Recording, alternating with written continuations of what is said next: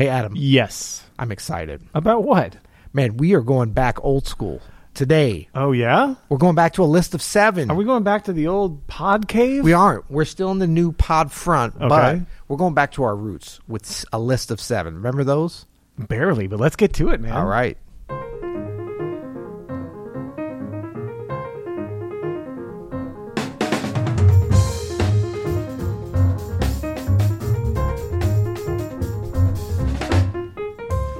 I'm Adam Maness, And I'm Peter Martin. and you're listening to the You'll Hear podcast. Jazz. Explained.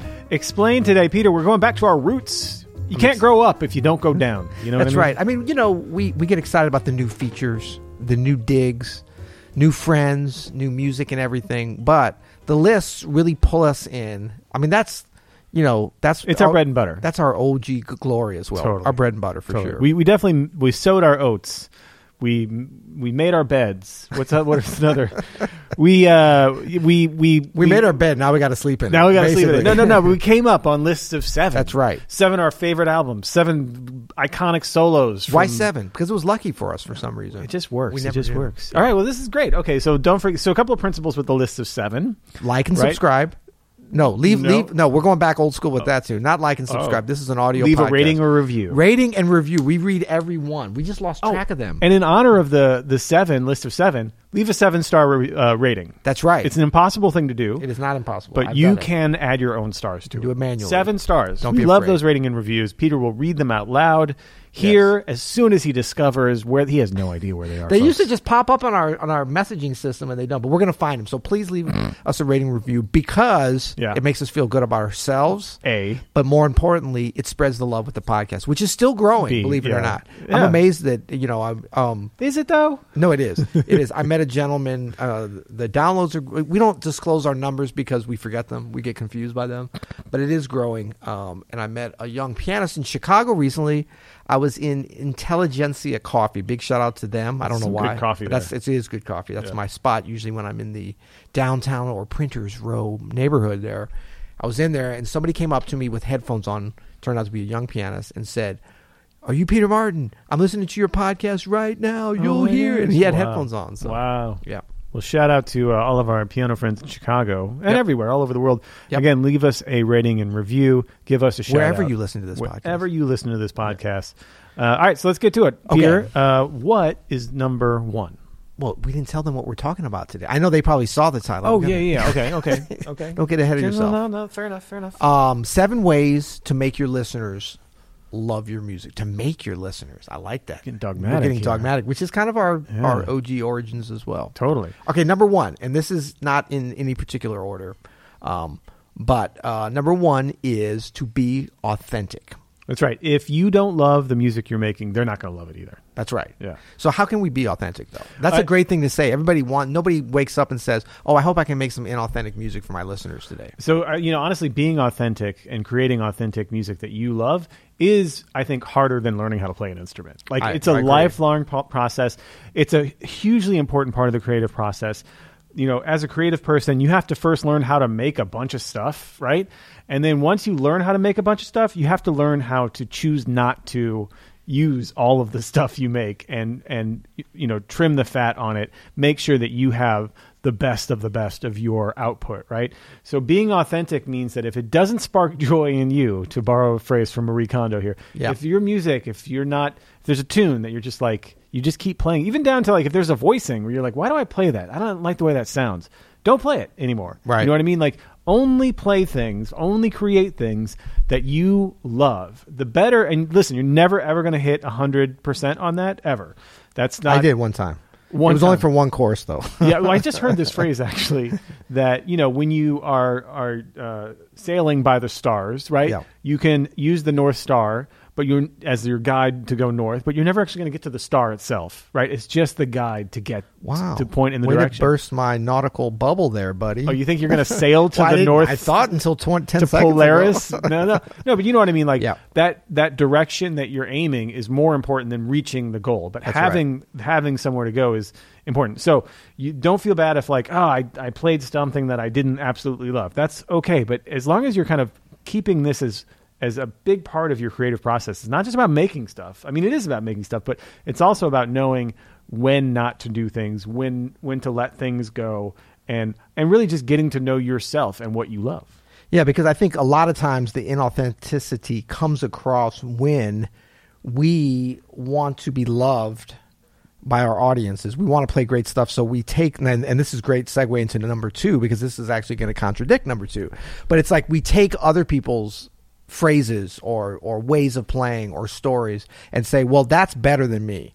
Like that sounds better. Thelonious Monk sounds better than me, so I'm going to play his stuff. And then you come across doing it in an inauthentic, unauthentic, Well, inauthentic way. So this, so we'll get right here to number two. Number two is to steal. great musicians, good, sorry, good musicians borrow, great musicians steal. And Right. to your point here, Peter, about Thelonious Monk, if you really, really love what Thelonious Monk is playing, Yeah. and then you play it in your own way, in a way that you love, that's the key. That's authentic. That's where people miss miss it. if you try to play it like you think Thelonious Monk would want to hear it, Right. or how you would want to hear Thelonious Monk play or it, just by imitating it like down to every detail and thinking I can do it almost as good you or as good. I'm going to play the exact same thing. that That's not authentic. That's Yeah. not authentic. But it That's is actually authentic if it's inauthentic. really if it's truly a part of you. It's truly something you love, and it comes out naturally. Also a key here. Yeah. Then like it's not you know contrived or forced. Then Plus, we don't feel- have to steal. We don't. When we say steal, there's a lot of things we can steal, right? Yeah. It's it, you can steal the vibe. You can steal an idea. You can steal a concept. It,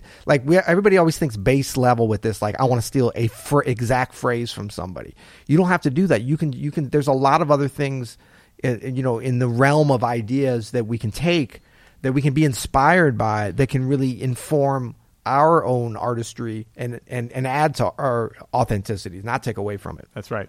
So number three, Peter, what do you got? Yes. Okay. So this is uh, this is we're talking about ways to make your listeners love your music, right? You got to give them your music. You got to feed them your music. A lot of Mm-hmm. Yeah, times, like we want to get it, we, we want to let the music be trapped in the lab, trapped in the studio. We've got to get it out, and we have to get it out consistently because people aren't going to love something they don't hear. It's not enough to just occasionally do something. You've got to put a schedule to it, some kind of release schedule.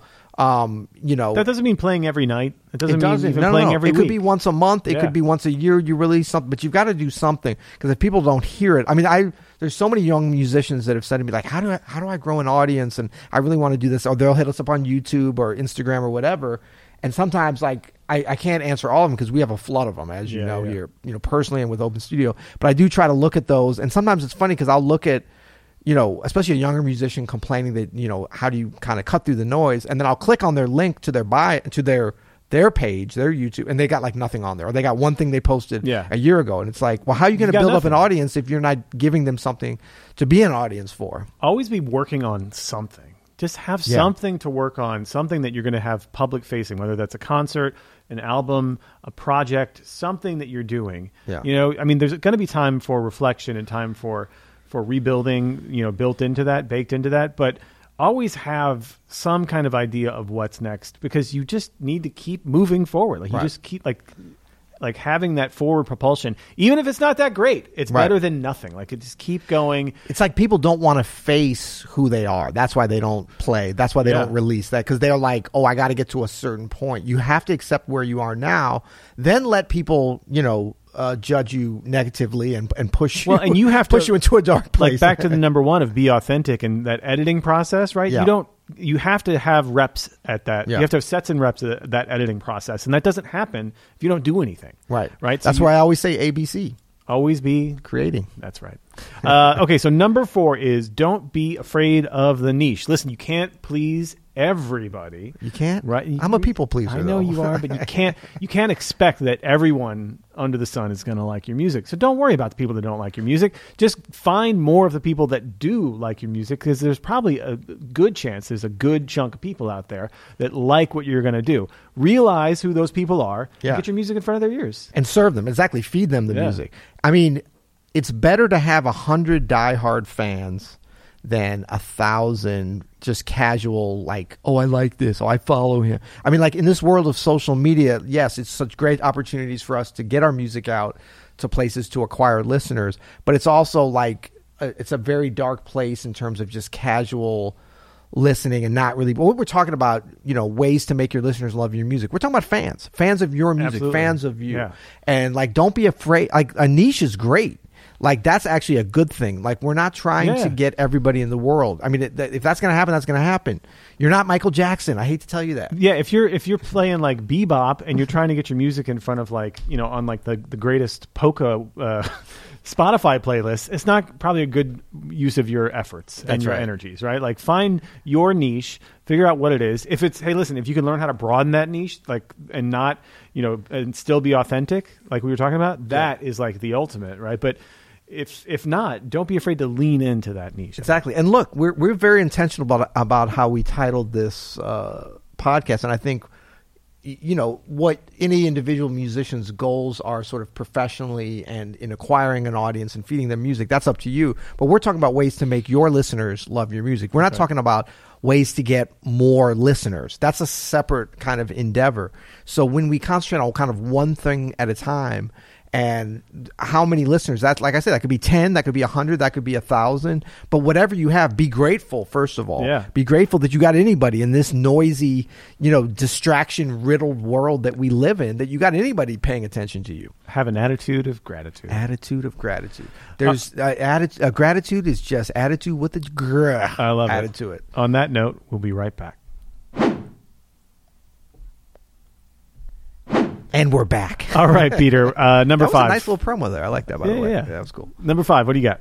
uh, number five oh concentrate on the story Oh, what? Say it again for the people in the back row. concentrate on the story. You've got to give your listeners a story in order for them to love the music. And you might say, well, shouldn't the music stand on its own? Yes, it should and it will. Yeah. But if you connect it with a story, that's going to bring them to the music. 100%. You know, and plus great music is a story into itself, but you can't always, you know, and this depends on like what type of music you are making. If you're a singer-songwriter, you know, being able to pull your story or a story into your music is in some ways easier or at least more direct than if you're a you know bebop pianist or or whatever and you don't have words to deal with but regardless like you have to give re- people a reason to understand what it is you're doing besides just your perceived brilliance of yourself as a musician. I mean, it, it can do nothing but help to have Yeah. some kind of personal story.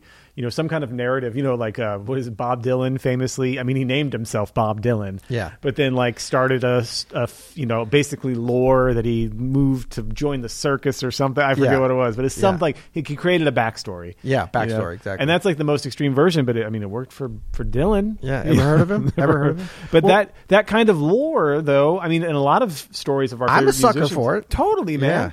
Like you know, there's so much romanticism around people like Monk or Miles, and the stories are part of the the music. You know, Right. like you hear these stories about these people, and you're like, wow, what a what an interesting story of a person. Like, Yeah. and it fits with the music so well. It helps to build that relationship. That's really what it is, man. It helps to build a relationship to the artist to the music. So, uh, help your audience build a relationship to you. Like, Help- what is your story? Think help them help you Yeah. help them Help. help you yeah and i mean that's also why this had me at hello. that's it's okay. I was, I was seeing if you made that reference, but it's also like like I think about you know Christian McBride, friend of the pod, friend of the Open Studio, of course. Um, he's so good. Like he has an audience and listeners that love his music because he's such a great player, right? But he still has this uncanny ability to weave stories into the perform the live performances, which makes it so compelling. And so, to to those of you that are saying like, "Well, my music, I'm above that. I don't want to do cheesy entertainment. I don't want to talk and tell stories." Well, look, you you're, don't don't worry about doing it like Christian McBride because you're not going to be able to do it that good or in that way. But also, you might want to reflect on like, unless you think you're such a great player you know, better than Dizzy Gillespie. He used to like to tell stories. You know what I mean? So it's like, don't think, don't get an attitude of non gratitude and think that you're above, you know, telling a good story because this is entertainment and it just it makes it fun and interesting. When I go to hear a band, I don't care how good the music is if they aren't talking or telling some interesting story. And look, that of course that can be done through the music and that should be, but the story of the band and how the people interact, you know, that's just it's fun. It's interesting. That's right. So number six, Peter, is Don't be busy AF. busy. What is AF? um, as fudge. Don't be- so you what does that mean? Fudge So- is busy when you're Don't be so less is more. Basically, you don't feel like Yeah. you have to give the whole kitchen sink at at every moment of the record, at every performance. Yeah, and we put this one in there, I think, because you know this is sort of the simplest of the actual like ways to play, especially as an improviser. Yeah. If you're, um, you know, getting up to perform a Shostakovich piano concerto, which I saw recently. A big shout out to the Boston Pops and a great performance of that. But like, you know, how busy you play and when you take your breaths and stuff is not. There's not a lot of room for making those decisions because that's kind of been made by the music, so you need to fit in with that. Yeah. Um, although I think those decisions were probably made really good for some of these great classical compositions. Uh, but this is like probably the the the number one thing when I hear really good players sometimes, you know, not giving their music, their ideas, their story, mm-hmm. you know, through the music and otherwise, a chance to breathe. I think sometimes even on this podcast when we're speaking, I think about that and like, you know, pauses and breaths and stuff, how it can make the same information, the same sentences, the same sentiments, the same ideas sparkle and really be lovely to listen to even more so once That's you right. get that kind of cadence and pacing correct. Yeah, this is all about you know ways to make your listeners love your music. Give them a little space to love it. Like Yeah. let them absorb what you're doing. Because if you're doing all these other things and you're playing great, you still have to give them the time during the story, during the performance, during the solo, like at all the different levels Yeah. to love your music. Sometimes it's like too much of a good thing. Like, you know, you go to a restaurant, a, a great, um, our friend down here, Rob, Yeah. you know, how many courses is the tasting menu? Six or seven. Six or seven. I Yeah. bet they're not like just throwing them right after. Do you have a little breathing room in between each Oh, course? you have aperitifs. You have. you have your If you guys palate could look at the cleansers. pretentious look on Adam's Oh my face right gosh, now. and it's all it's all like very precious Ozark cuisine. It's delicious. But I mean, that's part of the experience. And th- look, you said Ozark Cuisine. There's a story behind it. He could just put some Dude. great food. The whole that whole restaurant. This is actually uh, this is a restaurant called Bulrush. It's our neighbor. It's an Oh, it's amazing. really our neighbor now. Uh, really our neighbor. It's Yeah. an amazing restaurant here in St. Louis. And What time do they open it's, uh, Five. but it's all it's all Ozark cuisine, which you're like maybe laughing Ozark cuisine, whatever. So like this chef Rob Connoley. Talk about a storyteller Yeah. with the food. Like he researched all of these old like church cookbooks and newspaper recipes, and and really researched uh, for years and years the cuisine of the Ozarks. So he's a forager, so he's going out and getting all this stuff. And when you do the tasting menu there, he is telling you a story not just with the food, but of the food, of the history of the food. You are wrapped up in the history of the, the region, of the cuisine, of the people that are you know we're from here. It's incredible. It's incredible. And with the words and with the menu, it's not just a story only through the food. You'd have to be like a genius of food to understand it just from like and have a kind of palate and experience and worldliness that Yeah. most of us don't have. You probably do. But that's a great analogy because he did all that research so that he could make the food great. Yeah. You know, which he did. I mean, he's a James Beard winner. You know, he's he's the real deal. Um, but he shared that story. He didn't just say, okay. So it's the equivalent for us is like, okay, I'm going to study everything from Jelly Roll Morton and Louis Armstrong to Brad Mehldau and Emmet Cohen and, and everything in between. And like, I'm, I, I know all this stuff. I understand advanced harm. You know, I know all this stuff. So that's good enough. I'm just going to play and people need to love what I do. It's like, Yeah. no, you got to talk about it. You got to, Yeah. you got to weave that somehow Well- into a, into a narrative that makes sense. at the end of the day, with Bulrush, there's all these things. You know, they're they're they're saving seeds. They have a historian on staff at a restaurant. What? But like at the end of the day, the food is killing. Like, Exactly. without the story, You got to deliver it. Exactly. Like, and so I think here with your less is more with number six. Don't be busy AF. You, what you're saying is just make it sound good. make it sound good. Right, That's right. really all exactly. it is. Okay, which that leads us to number seven. Uh, and this is, kind of an we used to do this remember this is kind of if all else fails if all else fails, pander to your audience listen. if you got to show a little egg, you gotta show a you know what I mean. yeah. You got to you got to play. Uh, you got to play a current, you know, top forty hit. yeah little covers play some standards You got to do what you got to do. yeah. Yeah. I mean, if you're Warren Wolf, put on a tight shirt, do whatever it takes. I mean, know? yeah. w- If all else fails, too, Peter, You just play the right note. just play the right notes. That's right.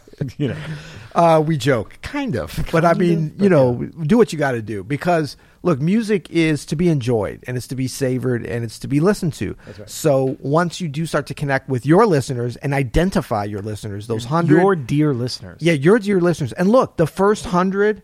That to some of you that sounds like a whole lot. To, to some of you that sounds insignificant. But regardless, you're going to hit a hundred diehard fans at some point. Yeah. And I think you with your band, the 442s, is a great example. of This you have more than hundred, but you've got that probably that first hundred that are core that you guys learned how to get people to love your music, not by changing or by pandering even really, but by crafting a story and a sound and a lot of these things a consistent you know not being afraid of what that niche was for and not being like we have to cram it into jazz or classical or folk I mean, if we're getting back to, to personal philosophies, you know, I'm not afraid of a niche, man. That's right. I'm all, I'm, I live in the niches. but then you really you know coddled in a great way those hundred fans and then built it from there and said okay we're going to go find some more of these people by being our by being ourselves being great but also by telling your story I feel like we're talking about the podcast too, buddy. Exactly. It's all the same Exactly. thing. Well, thanks everybody who stuck it around. Let's, hey, you know, this is our first list of seven in a while. Let's not forget a key tenet of this, which we often forget. wait check it out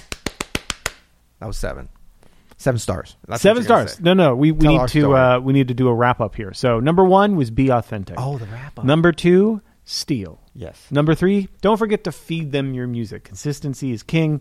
Number four, don't be afraid of the niche. Number five, have a story, give them your story, incorporate that with your music. is it niche or niche it's both. It's both. N- number six, don't be busy AF. Less is more. Yeah. Number seven, if all else fails, pander pander. I liked it. Good job, Adam. Good job, Peter. Until next time. You'll hear it.